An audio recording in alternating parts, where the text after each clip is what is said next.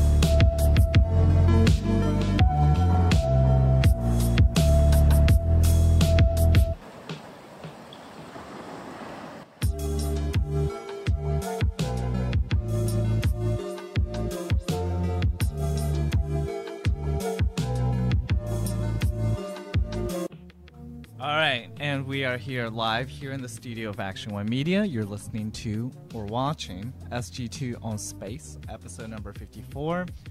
Uh, slight delay in getting here because at this time of the year, people try to kill you. All right, personal uh, experience here. So, in any case, just saying. Uh, all right, so we're back from break. Last week was Thanksgiving, so there obviously wasn't a show. Um, so I figured today. Oh, by the way, uh, Facebook.com slash The Shen Show. Follow me there. Support me on Patreon.com, P A T R E O N.com slash SG2 on space. That would be wonderful. So please do that. Um, in any case, so that is patreon.com slash SG2 on space. All right. Uh, with that said, we can. Uh, Leonard, by the way, he's going to join us again. He's been on the show a few times, and typically I just ask him questions and we have a talk. So, um, anyways, so today with this, figure just talk about random things. Why not? Uh, if you guys have a question, you know the number to call is 713 489 9250. 713-489-9250. so, um, or you can put it on the YouTube uh, or Facebook while the show is going, right? So it's up to you what you want to do. All right. Um, so first of all, I actually would like to talk about the moon in a little bit, but uh, let's talk about some other stuff. All right. First of all, thank you SpaceX for successfully launching uncrewed Dragon spacecraft for NASA today. Uh, routine as always, but still, spaceflight is dangerous, I would say. So it's good. Um, this is a cargo mission, of course, no human beings. Um, so departed, uh, you know, sending fresh supplies to the International Space Station, right? Uh, which is all good. So everything's cool there. Um, some other interesting things: uh, NASA's uh, Parker Solar Probe uh, is you know is pretty much unveiling the sun's secrets. Let's just say. Uh, so the first science results are in from NASA's uh, Parker Solar Probe, which is the closest human-made object ever um, to the sun. So the initial PSP returns, which are reported in four papers published online uh, December 4th in the in the journal Nature, basically uh, has a lot of interesting science in there. So this, by the way, was not a cheap mission. It was 1.5 billion dollars. Okay, so and it was launched last August, so August 2018.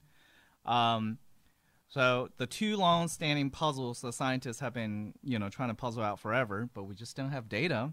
Is one how the stream of particles flowing continuously from the sun, known as solar wind, is accelerated to its tremendous velocities. And number two, I think I mentioned this before, why the sun's outer atmosphere or corona is so much hotter than surface. So the corona temperature can reach up to 2 million degrees Fahrenheit. Um, and the solar surface is at 11,000 degrees Fahrenheit, right? and the Parker Solar Probe, it is basically barreling, like flying into the corona itself, um, and so that's that's what's going to happen. Uh, every five months, it's going to barrel through the sun's atmosphere, quote unquote atmosphere, the corona, right? And it's also the fastest known, um, not fastest known, fastest object that's ever been created by humans. Um, the the PSP, the Parker Solar Probe is. Okay. Another interesting thing, um, there's a uh, something weird about the craters of the asteroid Ryugu. So the asteroid Ryugu, a Japanese name, not exactly sure what it means, but it was visited by Hayabusa 2, the second Japanese mission to go to an asteroid, right? Okay, so Hayabusa 2 has already done studies a while back, but you know, it took a lot of data, so Japanese scientists and other scientists took a while to uh, notice things in the spacecraft's photos. So what did they notice? Uh, the team, this particular team, the Hayabusa team, used 340 different images of the space rock surface and identified 77 craters scattered over Ryugu, right? Um, but these craters, these aren't as distributed evenly across the surface as um, you know as as expected. So there are a lot more craters near the equator than the poles, and there are a lot more on the eastern side of Ryugu than the western. So, um, and why exactly is that? So, does it mean that the solar system has been just targeting this unrem- this not very remarkable space rock? Um, so, the researchers say not exactly. It's most of the equatorial edge is relatively old, but the westernmost part is younger, so that's why the craters aren't evenly, you know, distributed. So the rest of the ridge have more, you know, more time to pick up these impact craters. Okay, impact scars, um, and of course you you can look up more information. All right. So uh, another thing I found interesting was that you know we say that where there's life. Oh, well, let's take a break. But I would let me just add one thing to this. Where there is life, sorry, where there is water, typically you find life, right? However, we have discovered one place on Earth that don't have life, even though it has water. And May 2019 article in Nature, uh, read this one if you want. Ultra small microorganisms in the poly extreme, um, in the poly extreme conditions of the Dallol volcano, North Afar, Ethiopia. So apparently, Dallol, I don't know, D A L L O L, uh, a geothermal field in Ethiopia, hot, acidic, hypersaline ponds. And uh, there's no life there. So, okay, that, that may mean something. That first case, possibly, where there's water, but no life. All right. any case, we got to take a break. When we come back, uh, let's dive into some stuff about our moon and possibly other topics. So, we'll be back.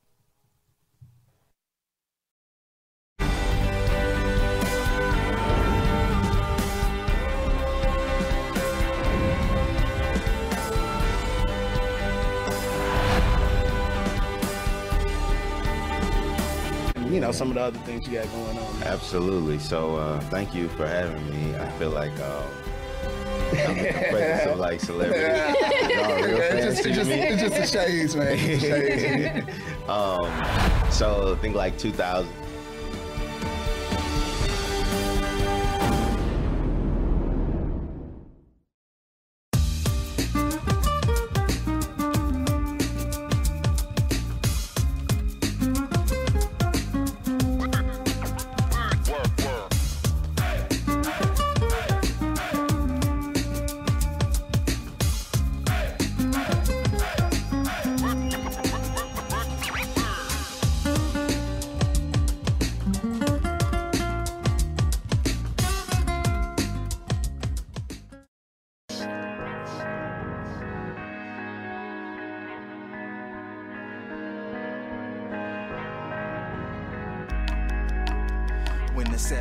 Trumpets sound, we gon' start the revolution. When we turn up, we shut it down.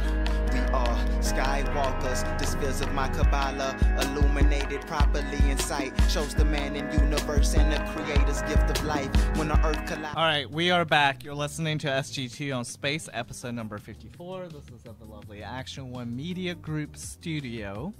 And if you're listening live, today is December 5th, 2019. So here we have on Leonard. Oh, watch at facebook.com slash The Shen Show. Or go on YouTube, SG2 on Space. All right, so we got Leonard Kramer on. Uh, Leonard is. Um, Hey. Hey, Leonard. Um, Hey. You know, I, I keep introducing you. How would you introduce yourself? Uh, Leonard. All right, wonderful. okay. Leonard um, works at Boeing and he's an aerospace engineer, and he also paints and um, plays with swords and does other cool stuff. So, uh, with that said, um, I brought on Leonard a few times in the past, and you know we might keep doing this. So, uh, I wanted to talk about the moon. Um, and and Leonard, I, I know you know a lot about astronomy and so forth. Um, so one thing I, I was curious about is, um, so you know everybody sees the moon, right? Uh, if you live on Earth, that is. Uh, is there something? Uh, actually, you know what? Let's start from the formation. Um, do you know what are the popular theories of how our moon formed? Well, right now, I think that the uh, the evidence is that um, it was uh, some some impact event when the Earth was forming. It was two two planets Mhm. basically coming uh, in a in a impact event that tore off a piece of the primordial Earth, and I think we know that because of um uh, isotope and crustal um, uh, constituents. The common there's there's common material that are present on the moon and on the Earth, Hmm. and so I think I think the, the evidence is that it, it it it was very early in the uh, uh, formation of the solar system, uh, and it just it's a it's kind of a failed planetary uh, uh, accretion event. It's it's really quite unique. I guess Mhm. most people know that um, there's three planets that are close to the sun: uh, Mercury, Venus, and Earth. Uh, four planets: Mercury, Venus, Earth, and Mars. Mm-hmm. Those are the terrestrial planets, and then the other planets are gas giants. Uh, unless you want to count um, Pluto, which is uh, really a, a, a Kuiper belt object. But anyway, the Earth uh, is unique. The Earth Moon is really Earth Moon is actually a planetary system, a little dual planetary system, which makes it unique in the solar system. What What do you mean by a dual planetary system? Well, of those four terrestrial planets, Mhm. um, the, uh, the Earth and the Moon are are are are of the same order and size. So so really, uh, uh, if you um, Mercury has no moon, Venus has no moon. Mars has two tiny little moons that are almost like satellites, Phobos and Deimos. Um, so the Earth has a large moon that's of the same order and size as a planet. So- Okay. So, that you get you get what I'm saying? No, no, I, I, I am asking this question for the sake of our audience, not necessarily for me. So, Well, Uh, I'm yeah. but um, so yeah, understandably, our moon is comparably similar to Earth, basically the planet that it revolves around, versus um, a lot of other worlds where the moon is so much smaller. Like, for instance, the Phobos and Deimos, as you mentioned, uh, of Mars.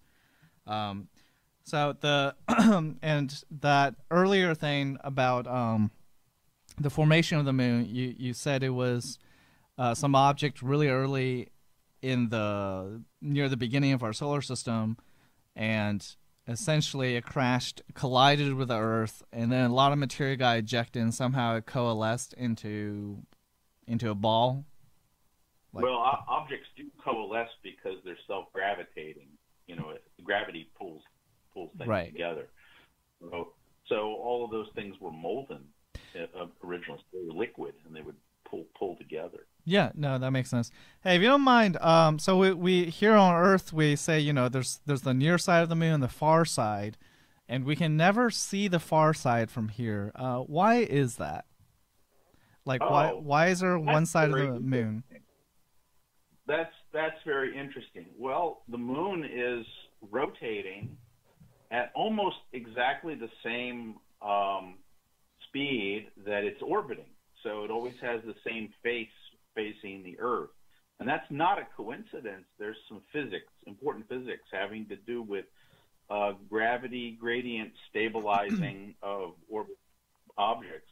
So it means that the the moon the moon has internal gravitating inhomogeneity. It's more like something inside the moon is Mhm. shaped like a dumbbell, you know, Mm-hmm. and it's not spherically symmetric.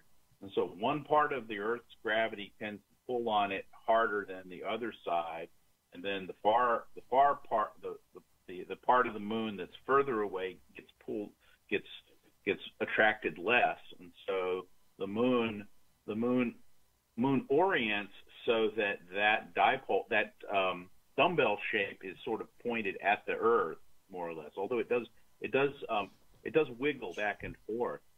That's called libration. Right. So, um, the the thing where you said where essentially uh, if has the same face towards the object is orbiting, uh, that that I believe is called tidal locking, or gravitational locking.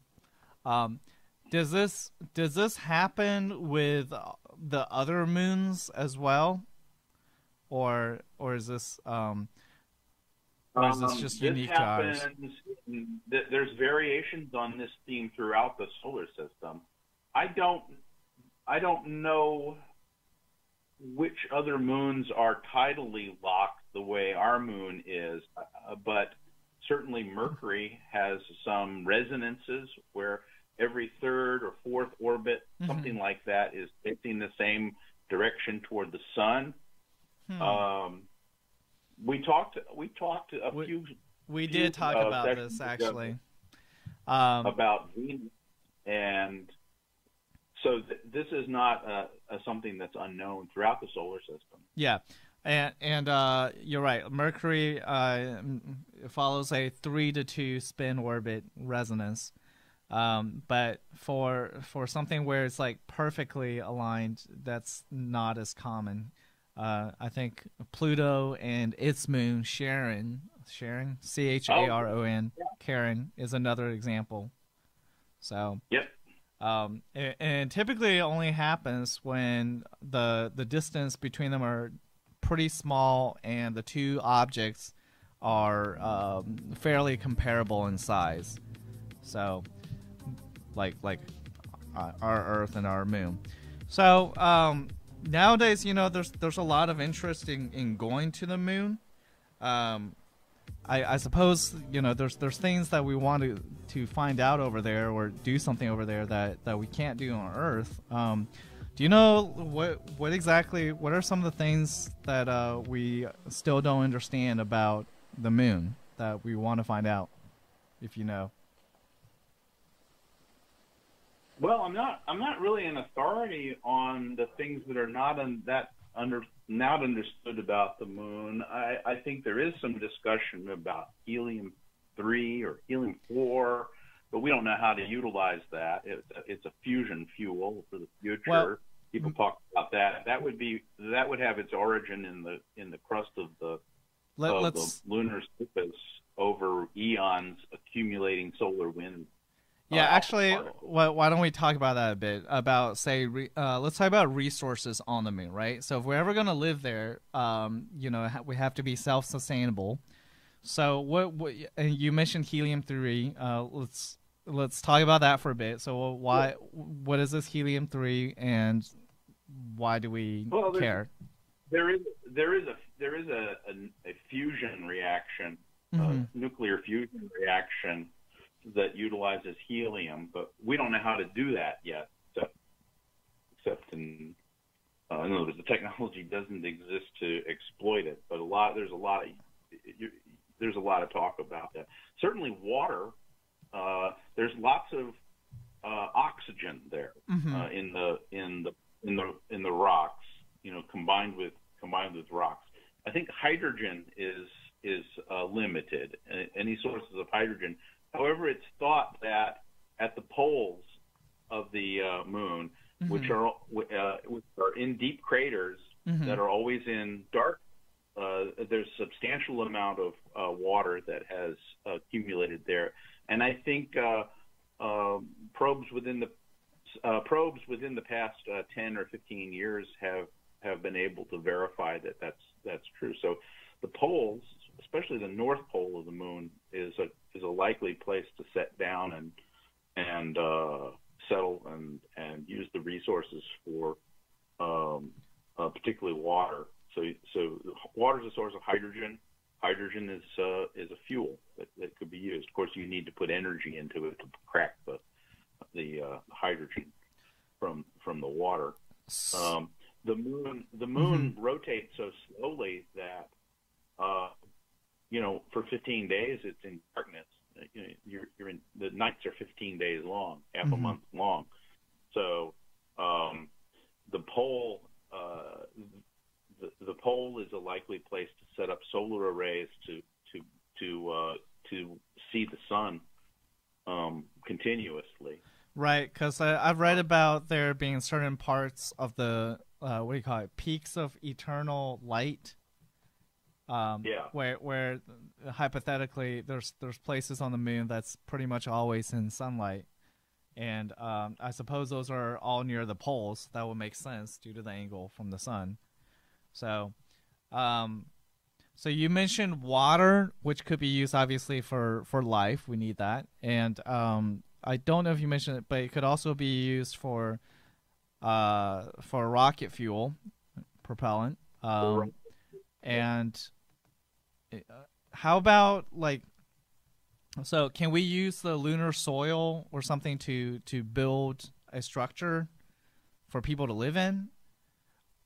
Well, I've, I've, it, it is kind of incumbent on us to go underground because the radiation environment over the long term on the moon is is a hazard. So that's something that needs to be uh, dealt with. In fact, that's actually the long-standing or the, the major issue with Mm-hmm. with um, uh, exploration of the solar system is the radiation environment. The astronauts that went to the moon in um, in 19 in the in the late 60s and early 70s were only exposed for about three days, and no uh, really serious uh, events occurred. But um, that's that's something that's going to have to be dealt with um, one way or another in order in order for uh, humans to exist uh, in in interplanetary medium uh, for for an extended uh, uh, length of time. So being under under the surface seems likely. I have read that there are lava tubes Mm-hmm. believed to be areas where where um, in ancient in uh, you know primordial time uh, that a lava flowed and then uh, there's caverns and that sort of thing. So those would be the sorts of things that you would want to be looking for if you wanted to explore the moon. The moon is also a, a, a, a kind of a technology test bed, a place to go to test your your uh, um, Mm-hmm.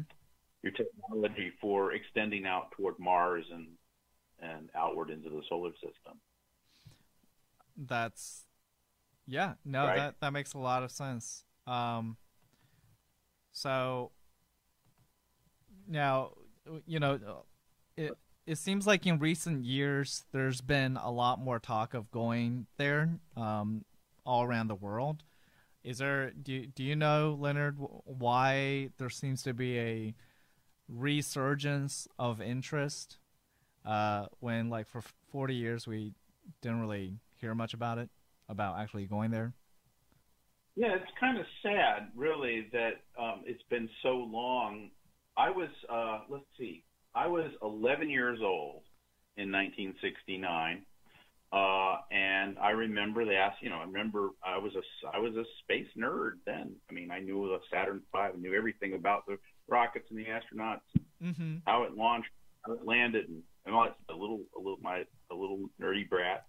Um, and I never expected 50 years to go by where we did not return to the moon. I, you know, and so it's uh, it's it's disappointing, and I think maybe the urge is just built up now. I have to say the shuttle was not helpful in that regard, but it's it the the, the space shuttle ended Mhm. up costing so much money and not really delivering what we were promised uh, technologically. I don't think that's anybody's fault exactly. It seemed like a good idea at the time. It's just that that's a lesson learned. So are Um. And right now we're on, Mhm. we are on track. I mean, we're we're you know Orion and uh, uh, the other uh, the other entries into the space uh, industry are are on track now, especially the United States because Orion is giving some capability that um, and the what they call uh, Artemis. It's now called Artemis program. Uh, is is on track and it's it's uh, it's going to fly. It has solar cells uh, to, and capable of uh, um, of of uh, traveling to uh, the moon or or outside the the uh, uh, Earth's environment. No, I don't think there are any other countries that are developing that capability right now. Other, you hear a lot about other uh, other countries and Elon Musk and the other and the the uh, um, um, European Space Agency, Japanese Space Agency, but those are all uh, slated for uh, low Earth orbit access to the space station. Um, so, anyway, things are looking up. That's uh, that's how I feel about it. Literally. Um, yeah, man. G- I I was not alive back then, uh, at least in this world, as I am right. Now. Who knows about reincarnation? I'm not going to go into it. But I wasn't Shen then, so I did not see humans on the moon. But I, I, I think I, you know, reading historically, it is very surprising that like a few decades passed before, you know, actual any missions are planned to land there. Um, so Artemis program really, uh, Leonard, as you said, excellent. Uh, for people watching, to learn more, you can of course go to nasa.gov slash specials slash Artemis. And as a background to people listening, the Artemis program is uh, the goal is for NASA to land the first woman and the next man on the moon by the year 2024. So Hoorah! and then establish, um, collaborate with commercial, in other words, private companies, and international partners, which means, say, JAXA or ESA or whatever other space agency, and establish sustainable exploration by 2028. So the plan here is go back to the moon by 2024, and then not just footprints on the ground and then not care about it, but actually take a sustainable approach and est- and establish a permanent settlement there with commercial companies and other international partners. So, so this is definitely a different take than back in the 1960s and, and early 70s. So, um, uh, my hope is that you know that this will proceed as planned. So, um, in any case, I was, I was going to say, Ken, you know, this kind of thing, a lot of people poo-poo it and try to say, well, it's there's a it's a waste of money and and so forth. But actually, this is our spirit. You know, this this is not that expensive compared to other things. Let me ask you this, Leonard. Um, I was actually in conversation, in fact, multiple conversations with, you know, really smart friends of mine who are not really into space. Um, and then the the argument is always like, "There's no point going to the moon. It's just a waste of money. What are we doing? There's so many things going on on Earth." And we're wasting a lot of time and effort. Like, there's no point in going there. We already went there. What would be your response to that? I said, well,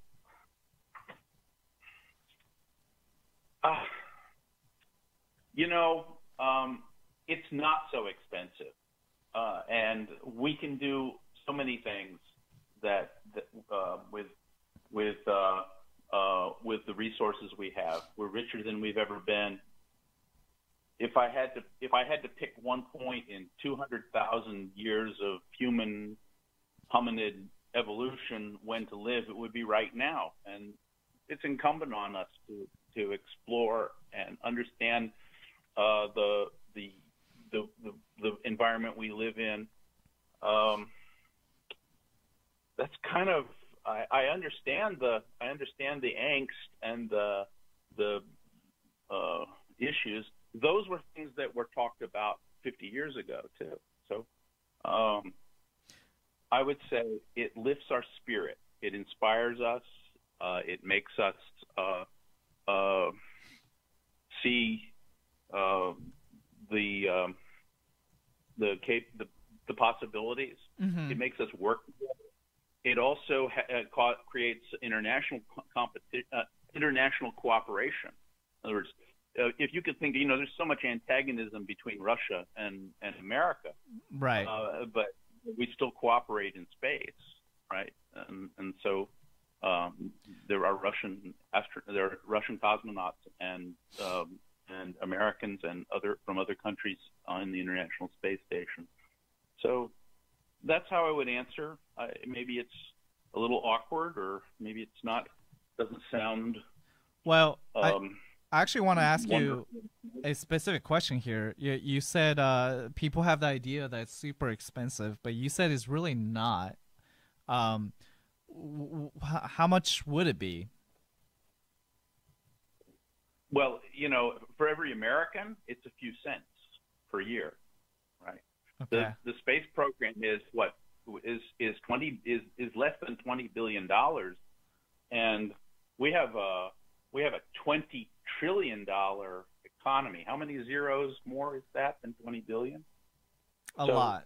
So, yeah, so it's it's a it's it's basically a, a drop in the bucket. That's Six that's more zeros, I think. Yeah. What? Isn't it six more zeros? It's six more zeros, so it's one Wait, wait. something like one million. Is that possible? Is it one million of the of the U.S. economy? So and of the world economy. Yeah, So it's- yeah, it's- because twenty million to twenty billion, you have to multiply by one thousand, right? Yeah. Yeah. Wait, hold on a second. So- no, that's a hundred. oh man, I'm embarrassing myself here. I should be able to do this kind of math. so, Yeah. Well, oh my gosh. you. Um, so it, when we go to the moon, Leonard, where should we go first? Should we go to the poles, like you said? Is that is that where the attention is? Oh, I. You know, I'm going to leave that to the people who do it best. I. I. We talked about the poles. Right. Uh, if you. You. You really. Really. It's really. It needs to go at the poles because. Um, just from what I know about it, uh, you're going to be in 15 days in darkness. Right.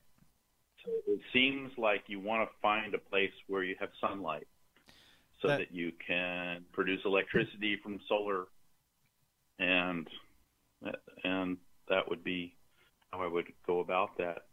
No, I mean, that if that we makes can get over sense. the if we can get over the fear of using uh, nuclear reactors, I mean, we could use nu- nuclear reactors just the way uh, military submarines Yeah, um, that, use reactors, and that's that that's a regular kind of thing. But there's a lot of political um, fear and um,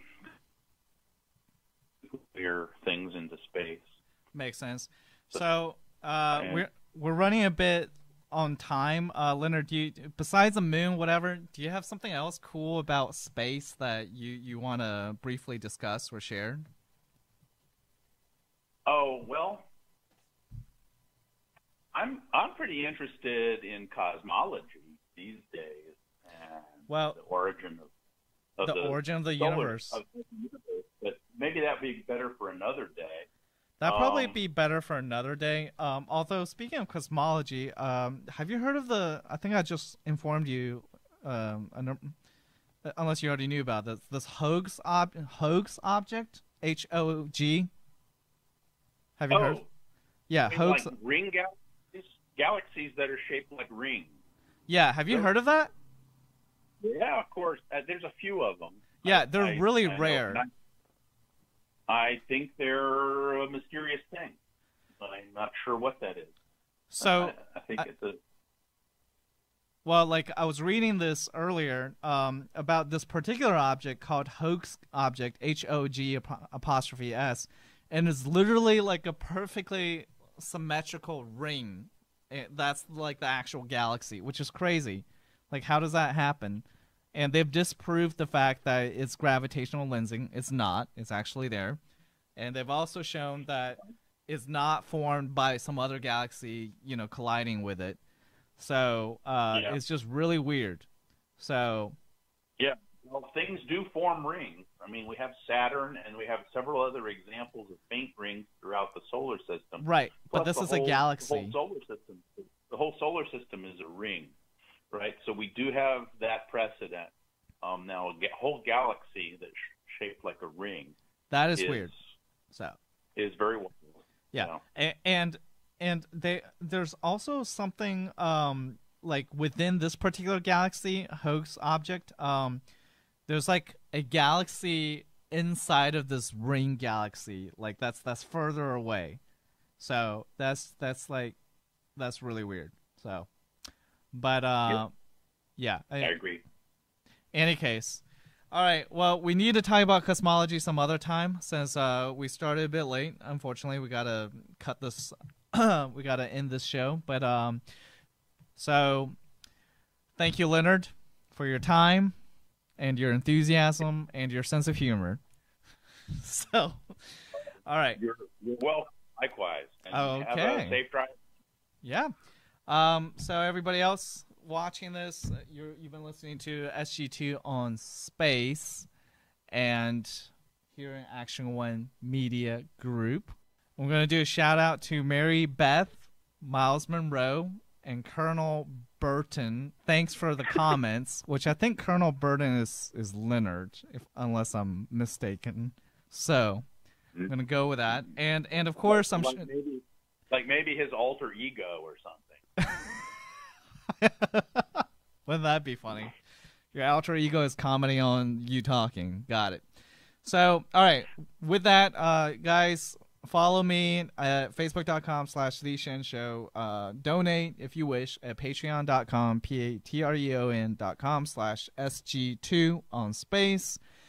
And um, with that, I wish we had time to talk about aliens, but that gotta wait. So, but I will put some stuff on my page, so feel free we can talk about it online. All right. So, facebook.com slash the Shen Show. Okay. That's where alien stuff is going to go. All right. And other things. So, um, what's the catchphrase? Look Uh, up. Keep looking up. Oh, You Well- better do it. okay. Nice try. Uh, close. Look up because you never know what you will see. All right. So, good night, everybody. Good night. Man, you still here? Go on and subscribe. Put your money where your community is. Get in the Growing up as a black kid in New at Jersey, weareA1.com. all I ever wanted to do was be a pro athlete. All of my role models were black athletes. And every time I would stare out the window and look at the sky and wonder what I'd be in the future, it always had to do with me catching some crazy football and, and scoring a touchdown. When it came to the point that I was told that I would not be able to play on an organized sports team for the rest of my life, it was something that I really didn't even know how to stomach in the moment.